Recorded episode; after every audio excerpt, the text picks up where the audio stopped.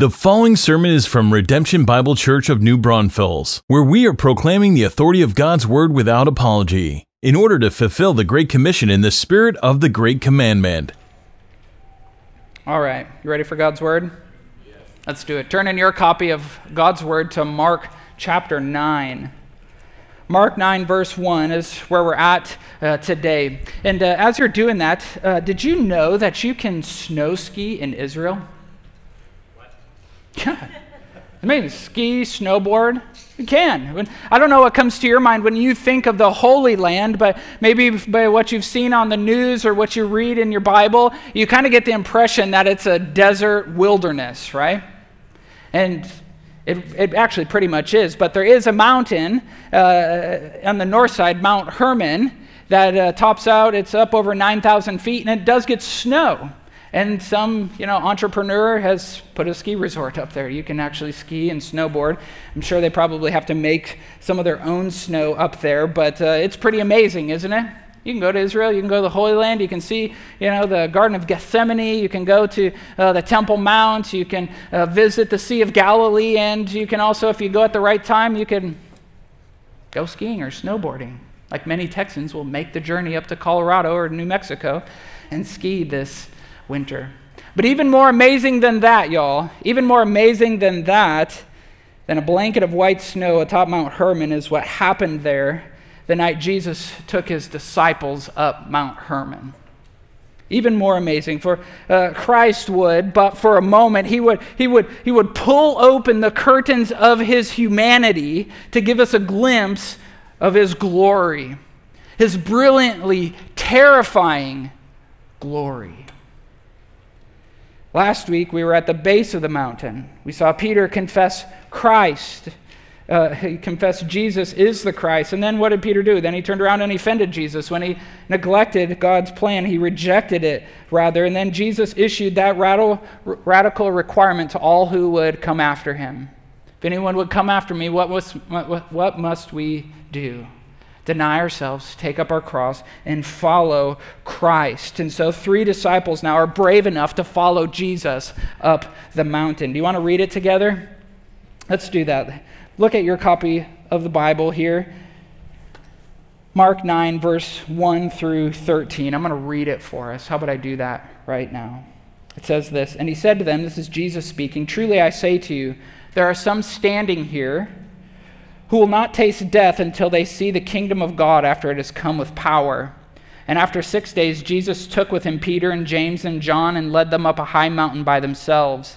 And he was transfigured before them, and his clothes became radiant, intensely white, as no one on earth could bleach them.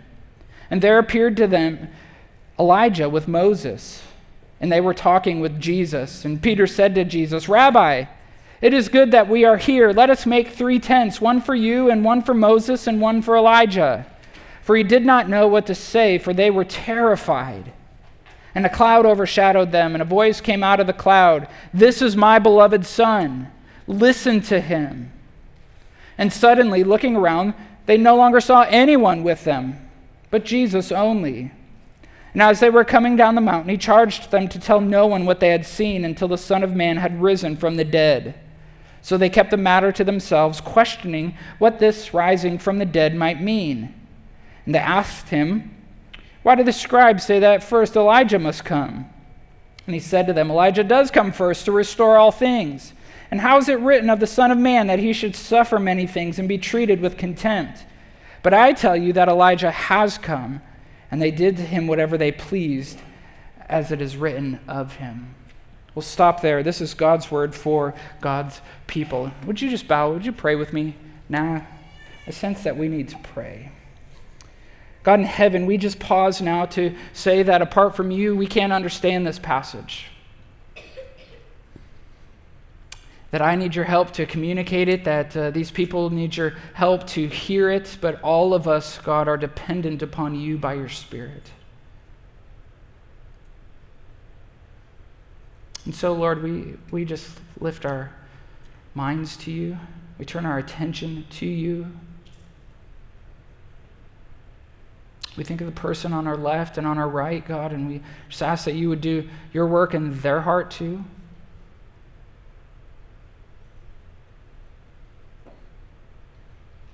We pray for our own souls, God, that uh, uh, whatever might be distracting this morning, whatever we might have come off of this weekend or this past week, God, that uh, we would uh, be able to hear your word and filter our experiences, our circumstances through the word of God today.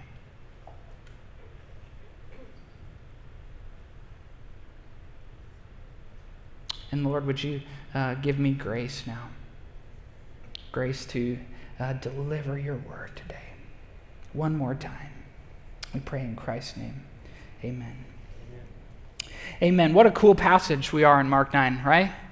What a phenomenal passage here. It begins with some, uh, some real talk by Jesus, right? You know, verse 1 is, is maybe a little bit uh, tricky. It's a connecting verse. Uh, the, those that uh, uh, way back, you know, five, six hundred years ago, when they uh, put the verse and, and chapter markers in there, they, they kind of put it there. But 9 1 maybe could connect, actually, probably better connects to the end of chapter 8 there. But, but it really is this connection now to the preceding scenes of Jesus telling uh, his disciples, to telling the crowd what it takes to follow him, and then connecting it to what is about to happen six days later as they would go up the mountain and see Jesus uh, transformed before their very eyes. And so, as he's talking to them, he says, Truly. If you have the King James Version, it might say, Verily. It uh, could literally be translated, Amen. But what he's saying is, Hey, listen up. I'm about to tell you something true.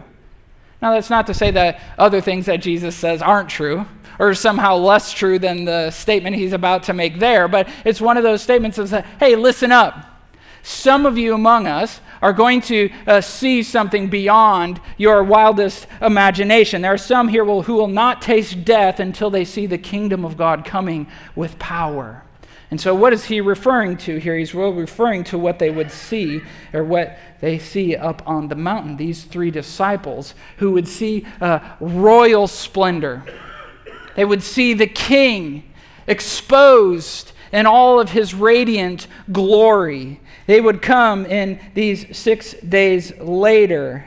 They see the changed Christ, and they themselves are radically changed from there on. Because, see, here's the thing Here's the thing when we look to and we listen to the beloved Son, we are changed.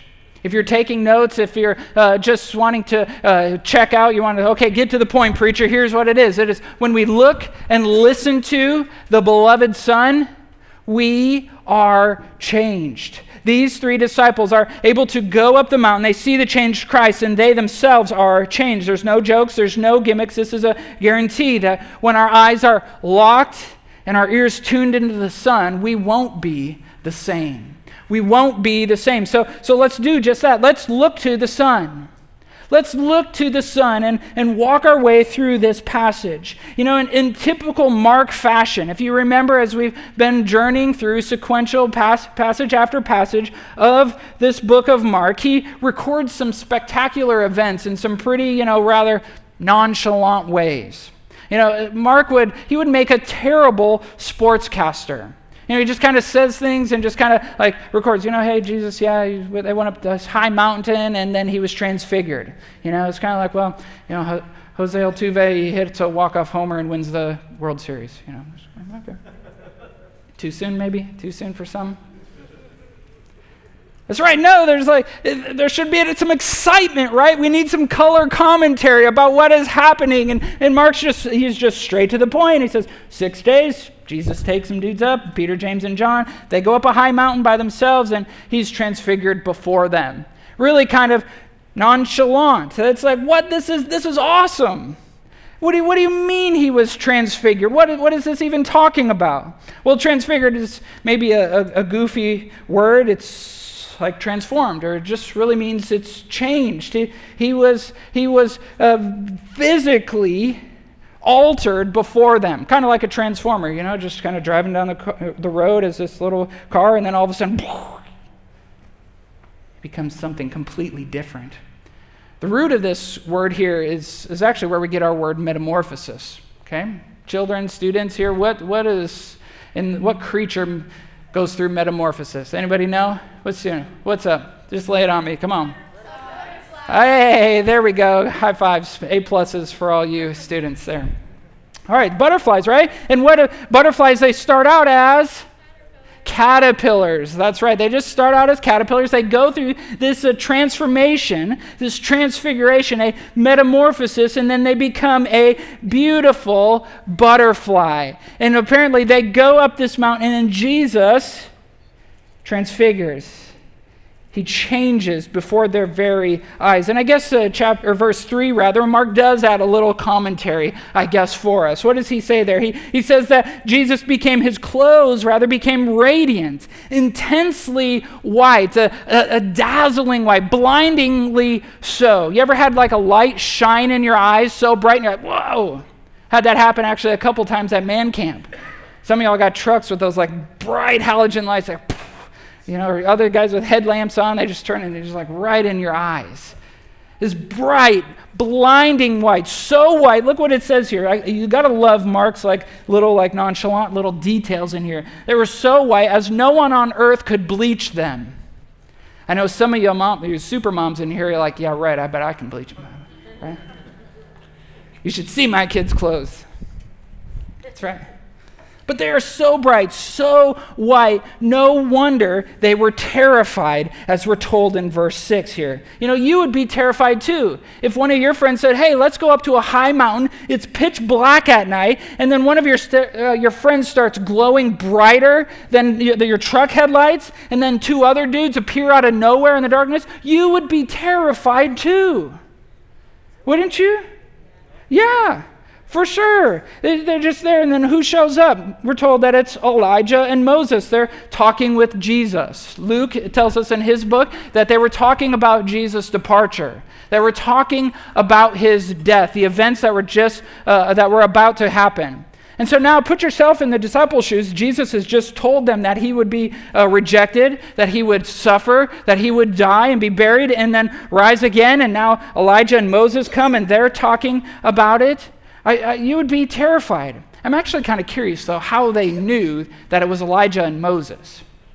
Ever thought about that? Like how they know? Were there introductions? And she's like, oh, hey, let me introduce you to my friends. This is Elijah. Meet Peter, James, John, this Moses. I don't know. We're not told. We're just kind of left to speculate. Maybe they had like some picture scrolls for kids, you know, with the, this Moses and Elijah, and they just knew and they matched up. I don't know. I just, sorry. Pastoral musings about studying. But I don't know. I just, I don't know. How are we going to know when we get to heaven also, right? You ever wonder that? Like when we get to heaven, how are we going to know these, these people? Is there going to be like an introduction line, like just for the first half of eternity, we're just going to start meeting everybody? Oh, hey, the Apostle Paul. Okay, nice, nice. I don't know. But name tags. Name tags. Maybe there will be heavenly name tags. Maybe on our crowns, our you know metaphorical crowns, our names will be there. But why? I just, they, I don't know. We're, they do know. But why these two people? You ever wondered that? Why these two people are here with Jesus as he is transformed, as he is a, a dazzling bright light? Why these two people? Why not Adam? Why not Abraham, Joseph, King David, Daniel? Why, why these two guys? You ever thought of that? Why are these two here showing up on the mountain? Because they are the representatives of the law and the prophets. See, this passage here, Jesus being transformed before them, as we look to the beloved Son, remember, he was just proclaimed as the Christ.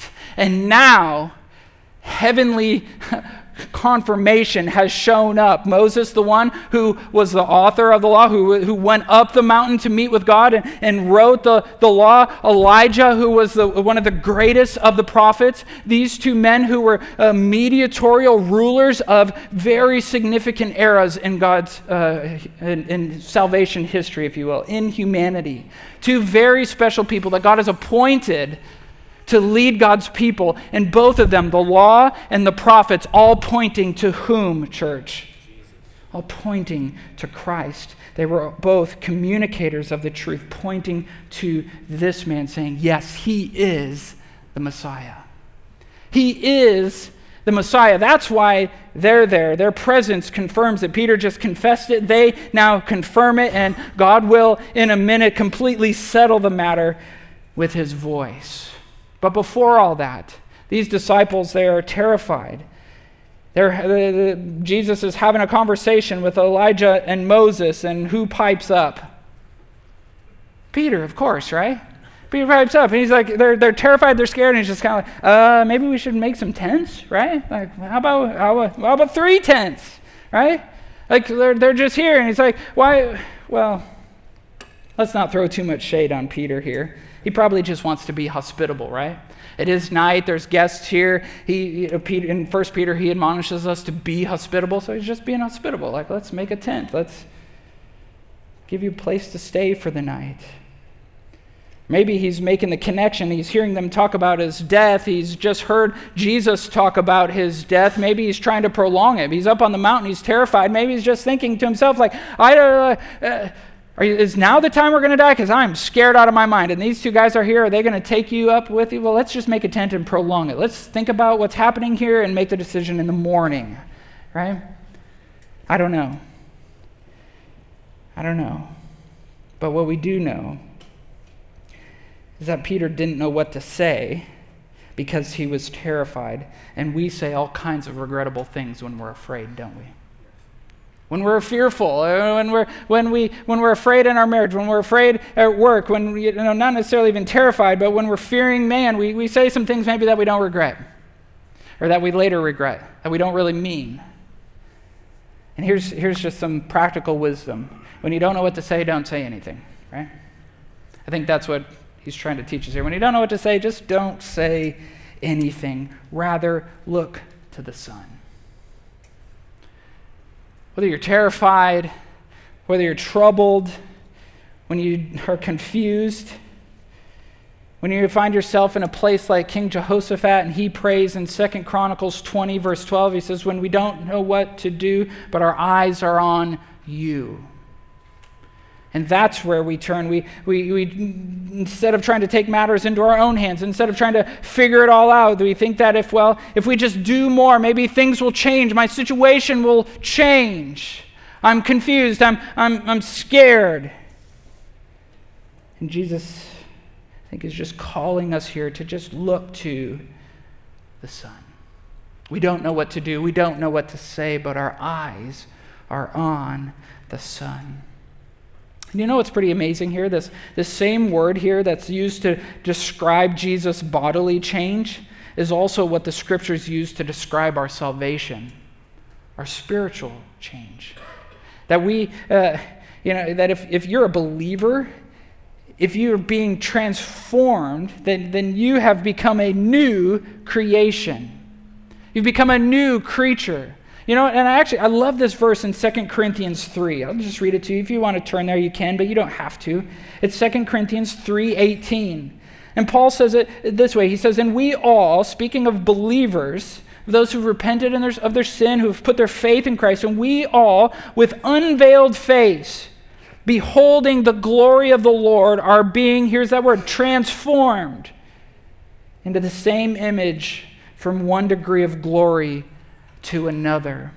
And here's the glorious reality that we who are believers, that as we look to the Son, as we behold Jesus in his glory, as we turn to him when we don't know where to go, when we turn to him and, and just look to him, that we are being transformed from one degree of glory to another, that we are going from caterpillars to butterflies. And that happens when we look upon the glory of the Son. You can't help but look to Christ and be changed. He will change you, whether really sometimes whether we like it or not. Just like as, as water becomes to start to boil as it is put upon the heat, even if it doesn't want to, it just begins to raise in temperature one degree to the next. And this is what happens when we look to the Son. This is the purpose of our worship. Do you ever think of that? This is why we live a life of saying Christ is more valuable. The charge to look to the Son is really a call to worship, of seeing and savoring Jesus, of viewing and valuing Him above all things. This is what happens when our eyes go vertical to God's great Son. And when our eyes are, that is where our feet will move in the right direction. We look to the Son. We look vertically. When we look inward, beloved, when we look inward to find yourself, then your feet move away from the Lord into yourself. When we look outward, when our eyes go outward, even that can be a trap. For there is a never ending list of needs and sins and temptations upon which to look. But when we look to the Son, we are being transformed from one degree of glory to another, like a steak taken from room temp from the refrigerator, put on that grill, and going to medium rare temperature, right? One degree at a time, no jumps, no rushing. Just like the morning sun warms a cold body as it rises, so too the beloved Son warms the cold, dead heart as his glory radiates. Look to the Son, church. Look to the Son, and you will be changed, even if your circumstances never do, even if your suffering never ceases, even if your load never lightens. But God will be doing a great, even greater work in you, transforming you as you look to the Son. So here's the truth spiritual butterflies even hatch in the rain. We hatch in the rain. But when we are looking to the sun. see, Peter, James, and John, they are beholding the Son in all his glory, and they will forever be changed. But when we look at someone, we also hear them a lot more clearly, don't we? We hear them a lot more clearly. If I want to communicate something to my kids, uh, what, do, what do I say to them? Look at my eyes. Ever do that? Look at my eyes. If I want them to hear me, if I want them to listen to me, if I have something important to say, I say, Look at my eyes. Look at my eyes. And as they do, as they look, we also listen to the Son. We listen to the Son. Look, look at with me now in verse 7 here. They're, the disciples are terrified. Peter, James, and John, they're terrified. And now, here in verse 7, a cloud overshadows them, and a voice booms, This is my beloved Son, listen to him. If they were terrified, now they're probably even more terrified. They're up on a mountain. It's pitch black, remember? They're with their friends. Now, one of their friends just starts shining brighter. Two other guys show up and they start talking and, and they're saying things that they don't understand. And now the fog rolls in and it's making it more difficult to see and like james earl jones voice just like enters into the picture now they are extremely terrified extremely terrified but even in this scene we can't help but see the old testament connections here can we see as moses went up on the mountain what does it say in the book of exodus that the cloud descended as he would go into the tent of meeting to meet with the lord what would descend down upon the tent a cloud. This isn't modern theatrics of like smoke machines and voiceovers and things. This is the presence of God, his Shekinah glory that would descend upon that only Moses could go into. And now what's actually phenomenal is that these three disciples are even there with Christ, and these two, Moses and Elijah. And then we get some pretty simple words from the Father confirming who Jesus is. This is my beloved Son, and, and commanding our joyful response. Listen to him. And almost as if on cue, then suddenly, look at verse 8, suddenly it all vanishes. It all vanishes. They're, they're looking around, it says. They're like, wait, what just happened? You know, all these things are terrified, and now it, it all vanishes. Jesus is back to normal. The people are gone. The cloud is up, and it's dark, and they're just, Hey, wait. What, what, what just happens? They saw no one but Jesus only. See, when all the clouds, when all this stuff goes away, we are left with Christ. We're left with Christ. All vanishes, and then without really any sort of commentary on it. Now they just, well, what else do we have to do? We're not building tents. We're not staying here. There's no hotel. The ski resort's not built on Mount Hermon yet. And so what have they got to do? They go, in verse 9, they were coming down the mountain. They're coming down the mountain. Jesus having another walk and talk to debrief the, the events, right? That's what it says. He's just, he's coming down the mountain. He's telling them, they're talking about it, but what does he tell them? One thing keep quiet about it all until after the resurrection. When you see the Son of Man risen from the dead, then you can talk about it then you can talk about it because then it'll all make more sense. I know you're all confused right now, and so Jesus, in his kindness, he is letting them experience these things, but they still are too confused. They're confused. They're confused. But they're trying to make sense of it all, aren't they? They're not totally clueless. They're not totally clueless. Look what it, it, says here. There's, there's a connection. He says, They kept the matter to themselves and they're questioning what the rising from the dead might mean. And they make a connection then in verse 11. They ask Jesus, Well, why do the scribes say that first Elijah must come? Well, they knew their Bibles. At least they knew the last verses of the Hebrew Bible of the Old Testament. They know the, the last verse, Micah, or Malachi rather, Malachi 4 5, that talks about Elijah coming, and now they're seeing this, uh, Elijah's here, and so the wheels are turning, right? Wheels are, are turning. It's like some of y'all, you ask me questions, you've just read Revelation, and you say, hey, Pastor, like, I was reading Revelation, it's talking about like a white horse and a dragon, and then, you know, like, what does this all mean? Right? We try to help make sense of it. I'm still trying to make sense of it all, even in myself. But they knew that. They're making connections. Micah 4 or 5 here, let me just read it for you. It says, Behold, I will send you Elijah the prophet before the great and awesome day of the Lord comes. And he will turn the hearts of fathers to their children, and the hearts of children to their fathers, lest I come and strike the land with a decree of utter destruction. That's quite a way to end the Old Testament, right? This is like the last verses there. Like there's this promise, but also this warning of destruction. And so they knew this, they knew what was to come.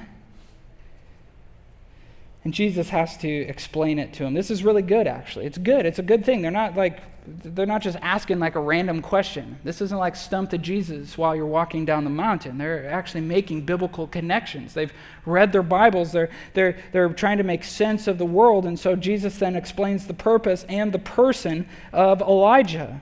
Look what he says. He says he comes first to restore all things and really to announce that the Son of Man would come, that he would suffer. And this, uh, this Elijah has come. And Matthew just spells it out for us. Where, for who was the Elijah that would come to announce the coming of Jesus and then would be uh, persecuted, put in jail, and then beheaded for being the announcer of Christ who would come? It was John the Baptist. John the Baptist, he would come. Elijah has come in the form of John the Baptist, and they did to him whatever was pleased. He has come. But see, they are listening to the Son. They're listening and being transformed. See, church, when you've experienced the transforming presence of God, you're changed. You can't help but be warmed. And let me just like talk about because we've we, we sang a song about it this morning. But when we talk about the presence of God, we can really mean two things. We can mean two things. Ready for a little theology lesson this morning? Ready for it? when we talk about the presence of God, we can talk about his omnipresence, right? The, the fact that God is present uh, all the time, everywhere, right? There is not a cubic inch of the universe that God does not and cannot occupy by his uh, very presence, right? Now, that's a very comforting thought that wherever we go as believers, God is with us. It can also be a terrifying thought, right? To know that, oh, God was there with me then.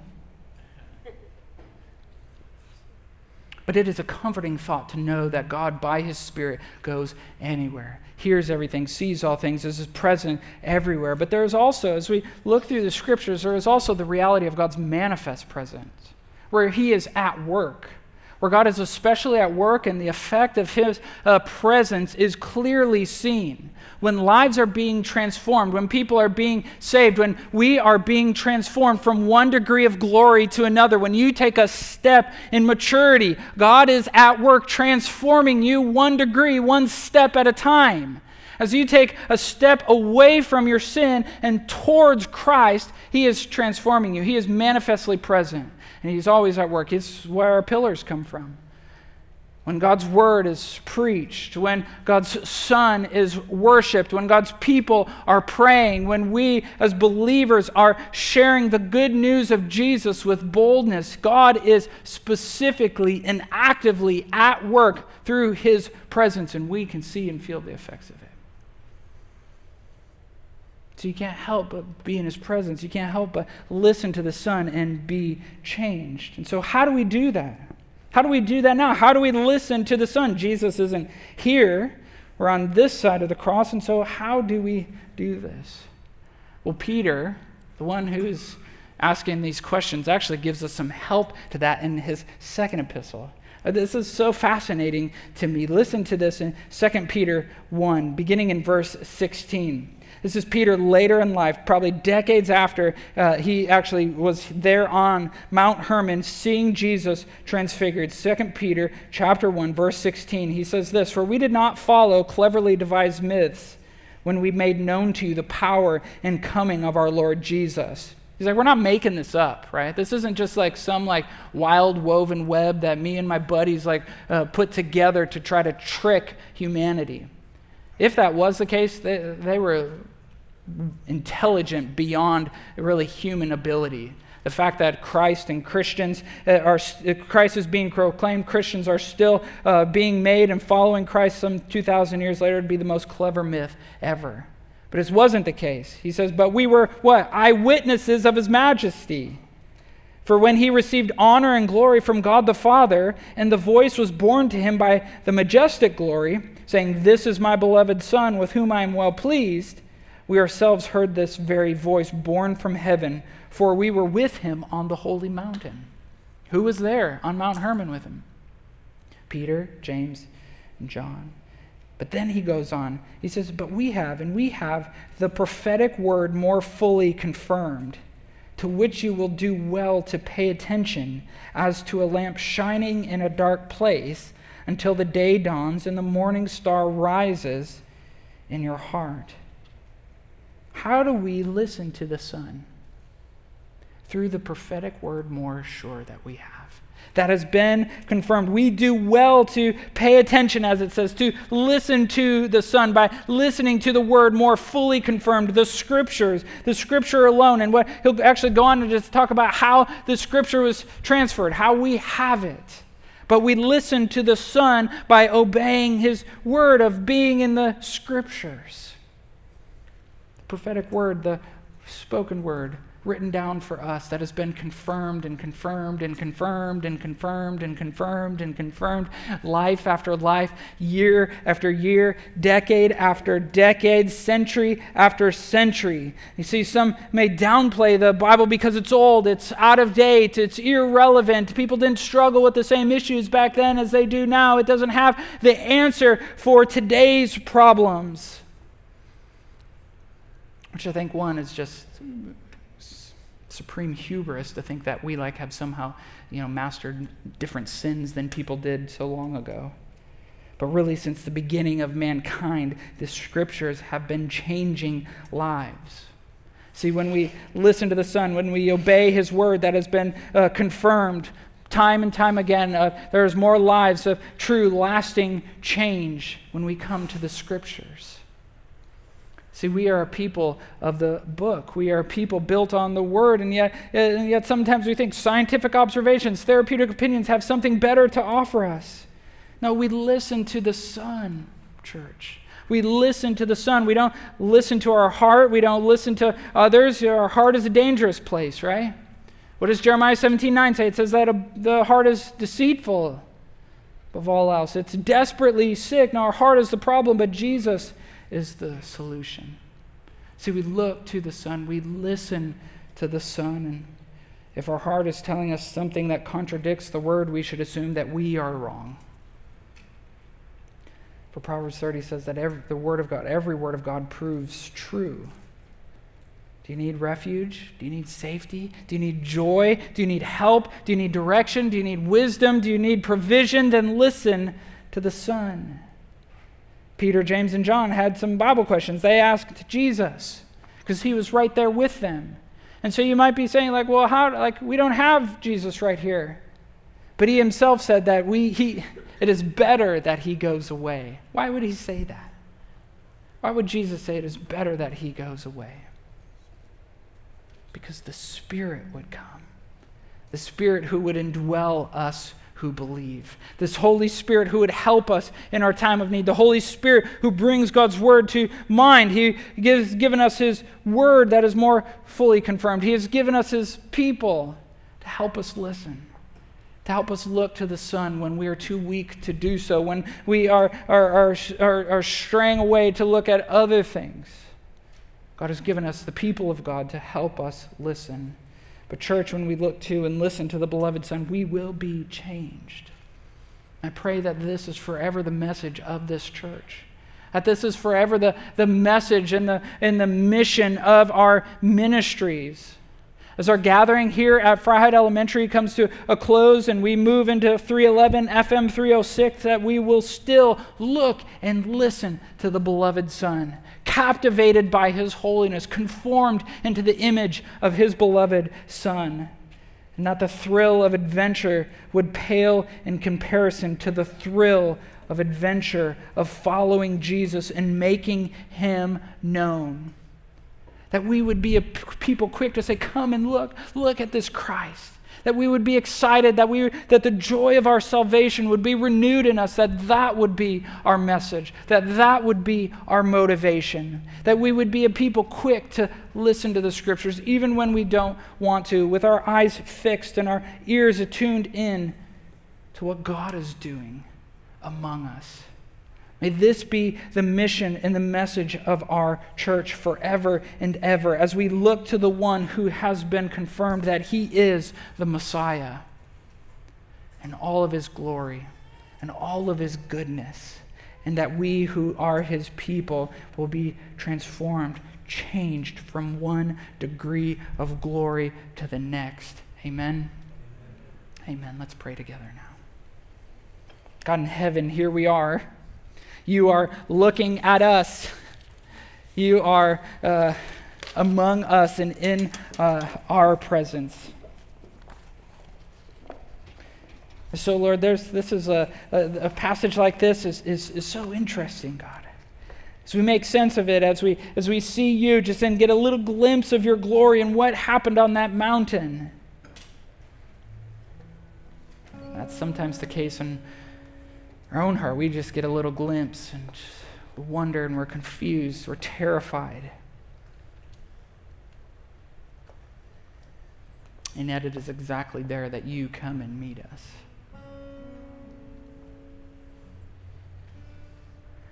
Lord, and so even today, as we behold you, as we think deeply upon your holiness, this may terrify some in this room.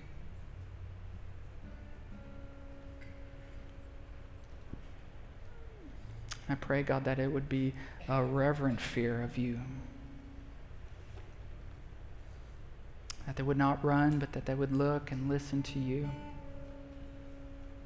Maybe, God, there may be some in here just confused, confused about life, confused about what they're to do, confused about a relationship, confused about a situation and work, confused about what all this means, just with the faith, and is it worth it? Confused about a particular theological knot. It's like, God, ah, can't be true. I don't know, God. It seems unfair.